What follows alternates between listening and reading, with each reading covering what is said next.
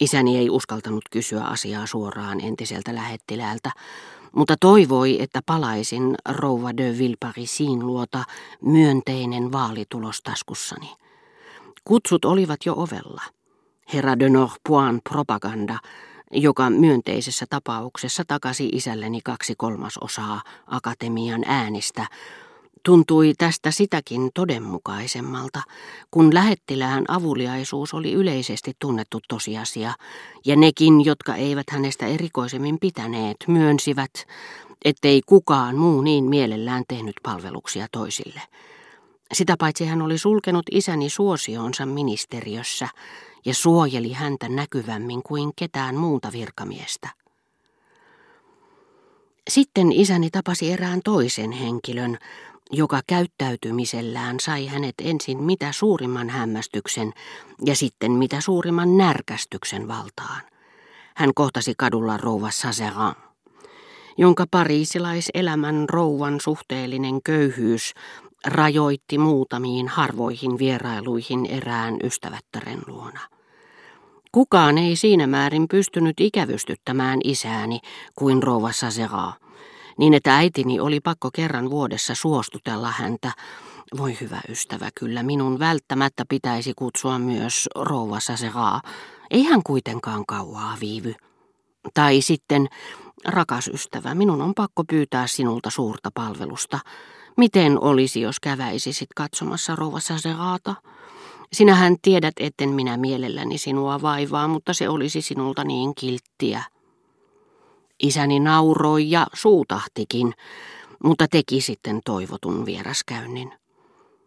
Siitä huolimatta, ettei hänellä ollut mitään hupia rouva Saseraan tapaamisesta, isäni käveli lähemmäksi tullessaan kadulla rouvaa vastaan ja otti hatun päästään, mutta hänen suureksi hämmästyksekseen rouva Saseraa tervehti häntä jäätävästi.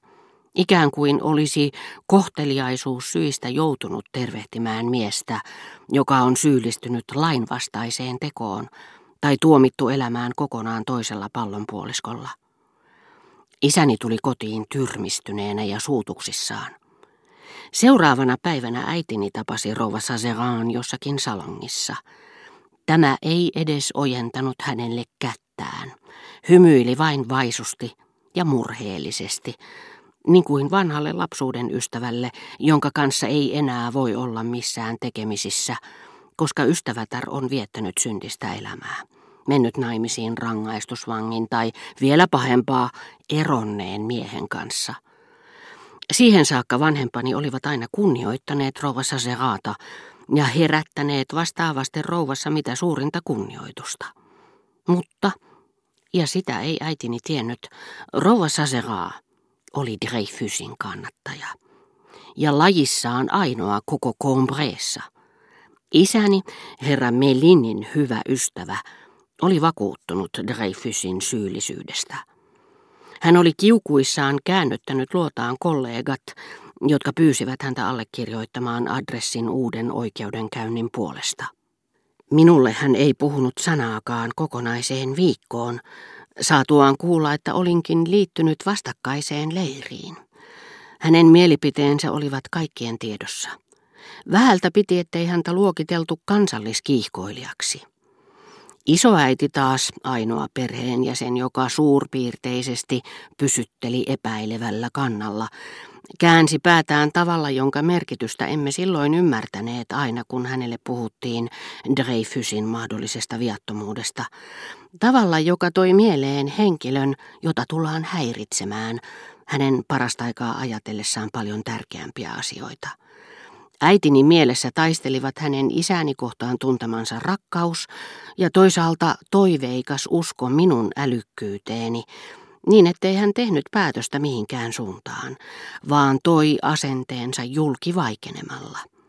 Isoisäni jumaloi armeijaa, vaikka reserviupseerin velvollisuudet olivatkin olleet hänen kypsän ikänsä painajainen, eikä koskaan Combreessa rykmentin ohimarssia seuratessaan unohtanut paljastaa päätään, kun Eversti ja lippu ehtivät hänen kohdalleen. Tämä kaikki sai aikaan sen, että rouva Sazeraa, joka sentään tiesi ja tunsi isäni ja isoisäni kunniakkaan ja epäitsekkään elämän, piti heitä nyt epäoikeudenmukaisuuden ilmentyminä. Yksityiset rikokset annetaan anteeksi, vaan ei osallistumista kollektiiviseen rikokseen. Heti kun rouva sai kuulla isäni Dreyfusin vastaisuudesta, hän vipusi heidän välilleen maan osia ja vuosisatoja. Näin ollen olikin luonnollista, että hänen tervehdyksensä moisten ajallisten ja paikallisten välimatkojen takaa vaikutti isästäni melkein olemattomalta, ja ettei rouva tullut edes ajatelleeksi käden ojennusta ja sanoja, jotka eivät olisi voineet heitä erottavia maailmoita ylittää. Sän Luu oli tulossa Pariisiin ja oli luvannut tulla kanssani rouva de Villeparisiin kutsuille, missä toivoin, joskaan en sitä hänelle sanonut, meidän tapaavan Germantin herttuattaren. Hän kutsui minut lounaalle ravintolaan rakastajattarensa kanssa, joka meidän sen jälkeen oli määrä saattaa teatteriin harjoituksiin. Sovittiin, että kävisimme hakemassa hänet jo aamulla pariisilaiesikaupungista, jossa hän asui. Olin ehdottanut sään luulle, että lounasravintolaksi rahaa käyttelevien nuorten aatelismiesten elämässä ravintola esittää yhtä tärkeää osaa kuin kangaskirstut arabialaisissa saduissa, Valittaisiin se, johon Eme oli kertonut pestautuvansa hovimestariksi Balbekin kesäsesonkia odotellessaan.